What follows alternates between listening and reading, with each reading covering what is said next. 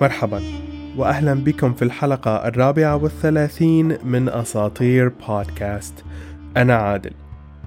أولا أود أن أعتذر لأن صوتي يبدو مختلف قليلا لأني الآن أتعافى من الزكام.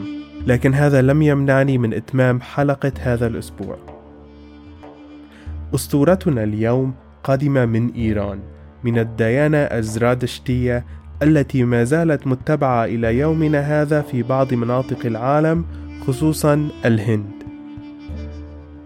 في الموسم الأول تحدثنا عن الملك الضحاك وأفاعي إبليس من, من كتاب الشاهنامة الذي يتحدث عن الكيان الإيراني أكثر من أي شيء آخر بمعنى أن قيمة الكتاب ثقافية واجتماعية أكثر من كونها دينية ليست الشاهنامة أحد مصادر هذه الحلقة لكن القصيدة عن الملك الأول لإيران في الشاهنامة تحمل نفس اسم الإنسان الأول في حلقة اليوم. فأظن أنه هنالك ارتباط لكنه ليس وثيقا. تعد الديانة الإزرادشتية واحدة من أقدم الديانات المنظمة في العالم. هذه الديانة أسست على يد إزرادشت الذي عاش في غرب آسيا في منطقة أذربيجان وكردستان وإيران اليوم. وكانت ديانته منتشرة إلى أن ظهر الدين الإسلامي.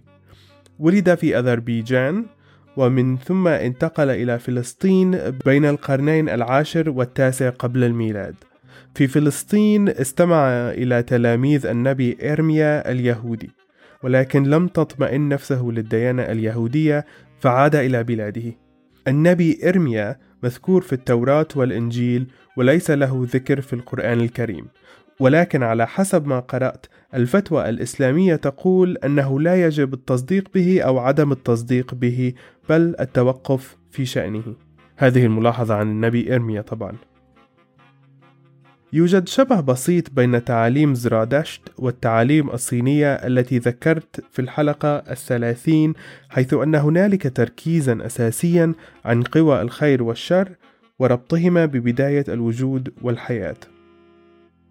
المبادئ الثلاثة الأساسية لهذه الديانة هي الأفكار الخيرة والكلمات الخيرة والأفعال الخيرة. أي على المرء أن يفكر أفكارا خير وأن يتكلم كلاما خير وأن يفعل أفعالا خيرة يقال أن زرادشت قضى وقتا على قمة جبل سبلان ليبلور أفكاره ويتفكر في ديانته. تقول أسطورة النبوءة أنه عندما كان على الجبل رأى نورا مشعا فوقه. كان ذلك النور فاهومانا كبير الملائكة وكان قد نزل إلى الجبل ليرافق زرادشت إلى السماوات ليحظى بشرف لقاء الرب ويتلقى أوامر النبوءة عندما عاد إلى الأرض أعلن سأنزل إلى الناس وسأقود شعبي باسم أهورا مازدا من الظلام إلى النور من الشقاء إلى السعادة ومن الشر إلى الخير. استمر في دعوته عشر سنوات لقي فيها إيذاء ورفضا وتخلى عنه أهله ونفي من بلده وتابع الناس عدم الاستجابة له إلى أن دخل اليأس قلبه. تتمة بداية هذه الديانة ستكون من نصيب حلقة قادمة. بما أن جزء من الديانة الإزرادشتية هو عبادة النار، أطلق العرب على أتباعها لقب المجوس، وهو لقب يستخدم لوصف كل عبدة النار من كل الديانات التي تعبد النار. هذا الاسم مقتبس من كلمة مجوش أو مكوش، والتي تعني الكاهن الذي يخدم النار في اللغة الفارسية القديمة.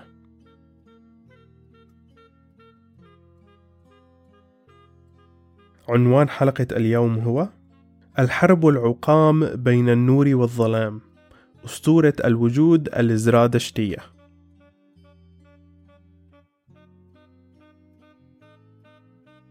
أهورا مزدا إله النور والخير المتحلي بصفات الطيب والعدل والتقوى كان يعيش داخل الضوء الخالد في السماوات. جسده هو النور بذاته والشمس والقمر كانا عيناه. كان عالما للغيب وحاضرا في كل مكان. ليس له بداية وليس له نهاية وكان مقتدرا. قيل في اليسفى عنه عندما نلت رؤيتك في منظار القلب يا أهورا فأنت البداية وأنت النهاية. أنت الواحد الجدير بالعبادة. أنت الروح الخيرة. أنت الخالق الحقيقي للحق وللاستقامة. أنت المدبر الحقيقي لأمور الكون. لذلك أعطيتك مكانا في ناظري. أما نظيره فكان أهرمان كان متعطشا للخراب ويمثل الشر وكان يعيش في الظلام الأبدي. بين الظلام الأبدي والضوء الخالد كان يوجد الفراغ. كان أهورا مزدا على علم بأهرمان الشرير وكان يعلم بمقدار حقده تجاهه. لكي يتجنبه ويتجنب عطشه الدائم للدمار قرر أن يبدأ الخلق روحيا بدلا من جسديا. كان الخلق صامتا قانتا بدون حركة أو تفكير أو إرادة. قابع في نور أهورمزدا الأبدي لمدة ثلاثة آلاف عام إلى أن خرج أهرمان من ظلامه وتخطى الفراغ ووصل إلى حدود السماوات مكان النور. تلصلص وراقب النعيم المفعم بالدفء ولكن تعطشه للدمار نال منه وقرر أن يهجم على حدود أهورا مزدا ففعل ولكن لم يعلم أن شجاعة وقوة إله الخير تفوقه بعدة مرات. فانسحب بسرعة وعاد إلى أرضه أرض الظلام. لم يدع الخيبة تنال منه. بدأ بالعمل على الفور وصنع لنفسه جيشا من الشياطين تحضيرا لمعركة قادمة. كان أهورا مزد على علم بالمخطط وكان أيضا على علم بنتيجة المعركة.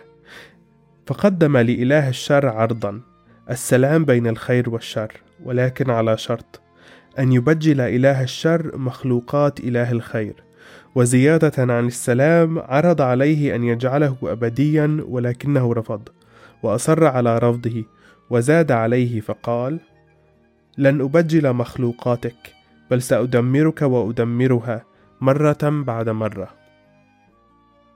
فوافق إله الخير أهورا مزدا على المعركة وحدد تاريخا لها بعد تسعة آلاف عام لأنه علم أنه يحتاج تسعة آلاف عام ليأخذ كل قوى إله الشر أهرمان بسبب ضعف بصيرة أهرمان وعدم قدرته على معرفة المستقبل وافق على تلك المعركة. في رواية أخرى قابل أهورا مزدا نده أهرمان على حدود عالم النور وهناك أعطاه الأهونفرا أي النص المقدس أو الترنيمة المقدسة وأخبره أن الشر سيكون خاسر لا محالة. بعد أن رأى الرؤيا فزع أهرمان وسقط من السماوات إلى الظلمات وتابع السقوط إلى أن انتهى به المطاف مشلولا لمدة ثلاثة آلاف عام. في تلك الفترة انشغل إله الخير بخلق الأرض بكل ما فيها من خيرات. تتابع الرواية الأصلية فتقول أن أهورا مزدا قام بخلق مخلوقات مباركة من نوره. اسم تلك المخلوقات هي الأميشا سبنتا وهي مرادفة لما ذكرناه في حلقات سابقة تحت اسم مجمع الآلهة. وهي مخلوقات سماوية مباركة ستة. هي كائنات معبودة وتمثل امتدادا لكيان أهورا مزدا ذاته. وكل إله من الآلهة الستة يحمل خصلة من خصال إله الخير المتعددة. أولهم كان كاشثرة قوة الصلاح ممثل الصلاح. وحامي السماء والمعادن لاحقا. وثانيهم كانت هاروفتات تجسيد السلام والروعة ولاحقا أصبحت حامية للمياه والرزق والصحة. كنا قد تحدثنا عن فكرة الآلهة التي تجسد شيء ما أو فكرة ما في الحلقة الثانية والعشرين. هورفتات ليست ممثلة للسلام والروعة بمعنى تمثيلهم وليست خالقة لهما. إنما هي هم هي السلام بذاته والروعة والكمال عينهما. وهذه الفكرة تنطبق على بقية الآلهة عندما أقول تمثل أو مرتبطة أو وهكذا أو تجسيد. ثالث الآلهة كانت سبنتا أرمياتي وكانت مرتبطة بالتناغم الكوني والتفاني ولاحقا أصبحت حامية للأرض. ربيعهم كان أميريتات وكان تجسيدا للأبدية والخلود وكان إلها للحياة الطويلة على الأرض وفي الحياة اللاحقة. وفي وقت لاحق أصبح حاميا للنباتات والطبيعة. خامسهم كان فوهو مناه العقل الخير وهو تجسيد الحالة النفسية والعقلانية التي تخول صاحبها من القيام بمهامه، وكان أيضا حاميا للحيوانات وخصوصا الحيوانات ذات الحوافر أو الماشية. سادسهم كان آشا فاهيشتا أو ميثرا. تجسيد الحقوق والوجود. ولاحقا أصبح إلها حاميا للنار. معنى الجزء الأول من اسمه آشا لا يمكن ترجمته بكلمة واحدة إنما هو الكلام الحق الذي ينعكس على الواقع ويحتوي كل الوجود الذي يتضمن الأخلاق والصدق والكلام الصحيح والإيمان والتصرف الصحيح. كان أهورا مازدا سابع هذه الآلهة. جعل نفسه الروح المقدسة المسؤولة عن حماية البشر في تلك المعركة القادمة تجاههم.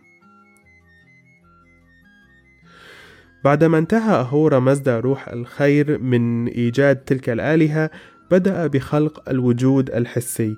بدأ بخلق السماء وتبعها بخلق الأرض ثم الأشجار والنباتات ومن ثم الحيوانات ومن ثم الرجل العادل ومن ثم النار. ثم أعطى النار للرجل وعلمه استخدامها. تحضيرا للحرب جمع أهورا مزدا الأميشا سبنتا أو مجمع الآلهة ووزع عليهم المهام والمسؤوليات وأعطى كل منهم شيئا ما ليحميه ويدافع عنه من روح الشر والشياطين. مضت ثلاثة آلاف سنة كان فيها أهرمان في خمول ولكن الآن حشد جيوشه الملعونة وصعد بها من الظلمات إلى العالم الحسي الذي خلقه أهور مزدة وفعلا قام بالهجوم بمساعدة أعوانه الملاعين. بدأ الهجوم في السماء أولا. كانت السماء صافية وبراقة ومليئة بالنور فهاجموها وتركوها باهتة وداكنة. ترك شياطين أهرمان السماء ونزلوا إلى الماء الصافية العذبة وغمسوا أنفسهم بها فأصبحت مالحة مرة ذات مذاق شنيع غير صالحة للشرب. خرجوا من الماء على الأرض.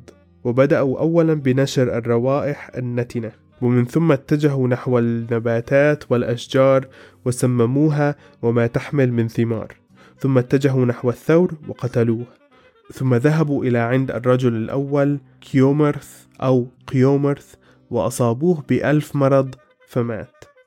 لم يعد أمامهم الآن سوى النار فجاءوا عليها وزادوا من دخانها وأخمدوها شيئا فشيء. بعد انتهاء الشياطين وأهرمان من أفعالهم اجتمعت الأرباب السبعة وأطلقوا العنان لقواهم معلنين بداية الحرب. تقدمهم كاشاثرا حامي السماء مانعا روح الشر من الخروج من العالم المحسوس لكي لا يهرب. أما هورفتات حامية المياه أمرت الغيوم أن تصب كل ما بداخلها على الأرض فغرقت الأرض وقتلت كل المخلوقات الشريرة التي كانت عليها. ولكنها لاحظت أنه يجب عليها أن تنقي الأرض من السموم المنتشرة التي خلفها الأشرار باستخدام مياهها الطاهرة. ولكن شيطان الجفاف كان لها بالمرصاد فقتلته. وكان ذلك كفيلا بأن يدع المياه تجري بقوة أكبر في كل مكان. بدأت الأرض بالاهتزاز والارتجاف بسبب الحرب الضروس. فقامت روح الأرض سبنتا أرمياتي بإقامة الجبال الصاعدة في كل مكان للحفاظ على الأرض. وعلى ذلك تشكلت الجبال والوديان. أما أميرتات حمية النباتات والطبيعة أخذت كل النباتات التي بقيت وطحنتها. ثم خلطت معها المياه وأعطتها لحامية المياه هورفتات لكي تجعلها تهطل على الأرض كالأمطار. صعدت إلى السماء وحملت الغيوم بالمسحوق المخلوط بالماء ثم أمرتها أن تهطل وبسبب ذلك نبتت نباتات جديدة على الأرض. كانت هذه النباتات خضراء يافعة وقوية حيث أن سموم الشياطين إن وجدت لم تؤثر عليها بعد الآن. أما من جسد الثور الميت فقد خرجت نباتات كثيرة متعددة وكانت مختلفة عن باقي النباتات حيث كان لها صفات طبية قادرة على شفاء الأمراض.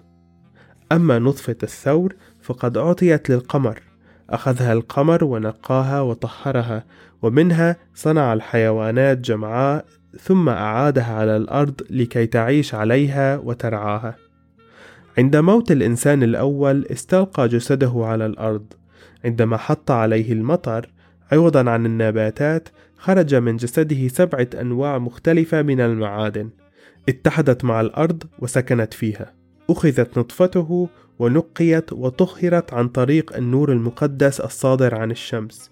ومنها خرج ماشيا ومشيانا أول بني البشر.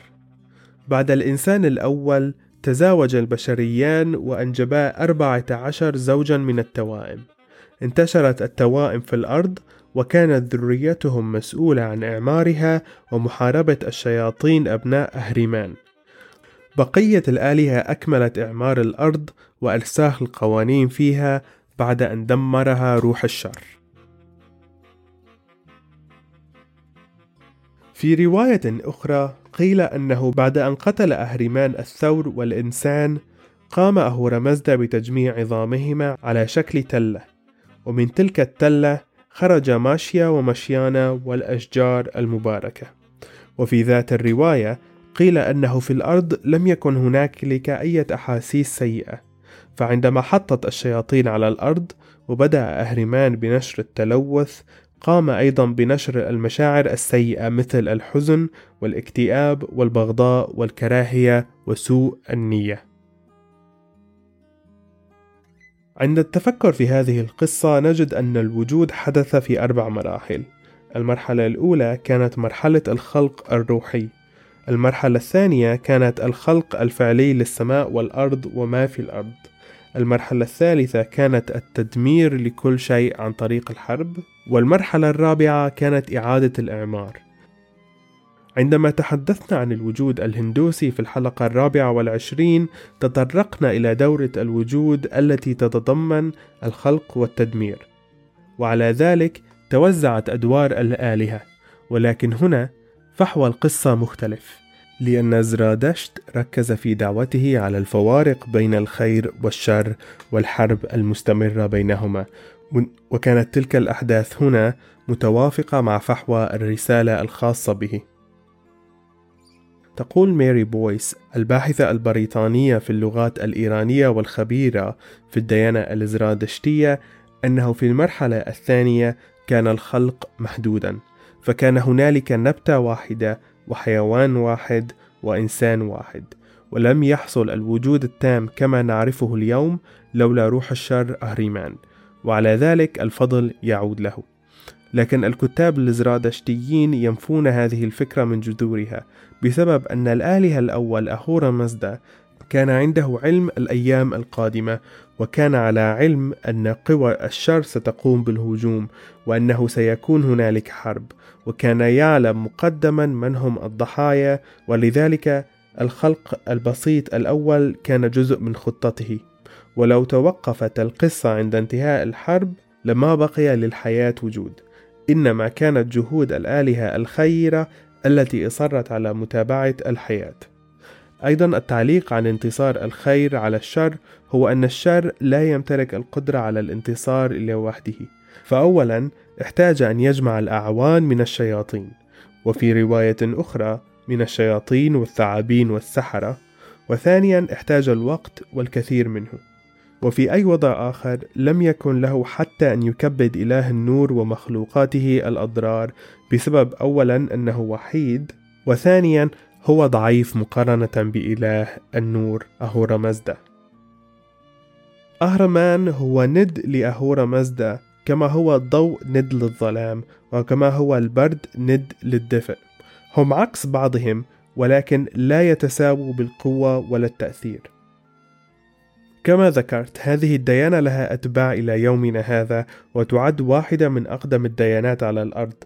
ولذلك يوجد الكثير من المصادر والأبحاث عنها حتى مصادر للأطفال لتعلم دينهم. وجدت موقع إلكتروني تابع للولايات المتحدة وفيه مداخلات من عام 1997 ولكن لم يتم تحديثه منذ سنة 2006 ذلك الموقع كان عبارة عن معبد إلكتروني. كثرة المصادر الموجودة للقراءة لهذه الديانة أكدت لي أن هذه لن تكون حلقتنا الأخيرة عن الديانة الزرادشتية. أتمنى أن تكون حلقة اليوم قد نالت إعجابكم. تابعوا البودكاست على المنصة التي تستخدمون وعلى مواقع ال social media. اسم البودكاست هو أساطير بود في كل مكان.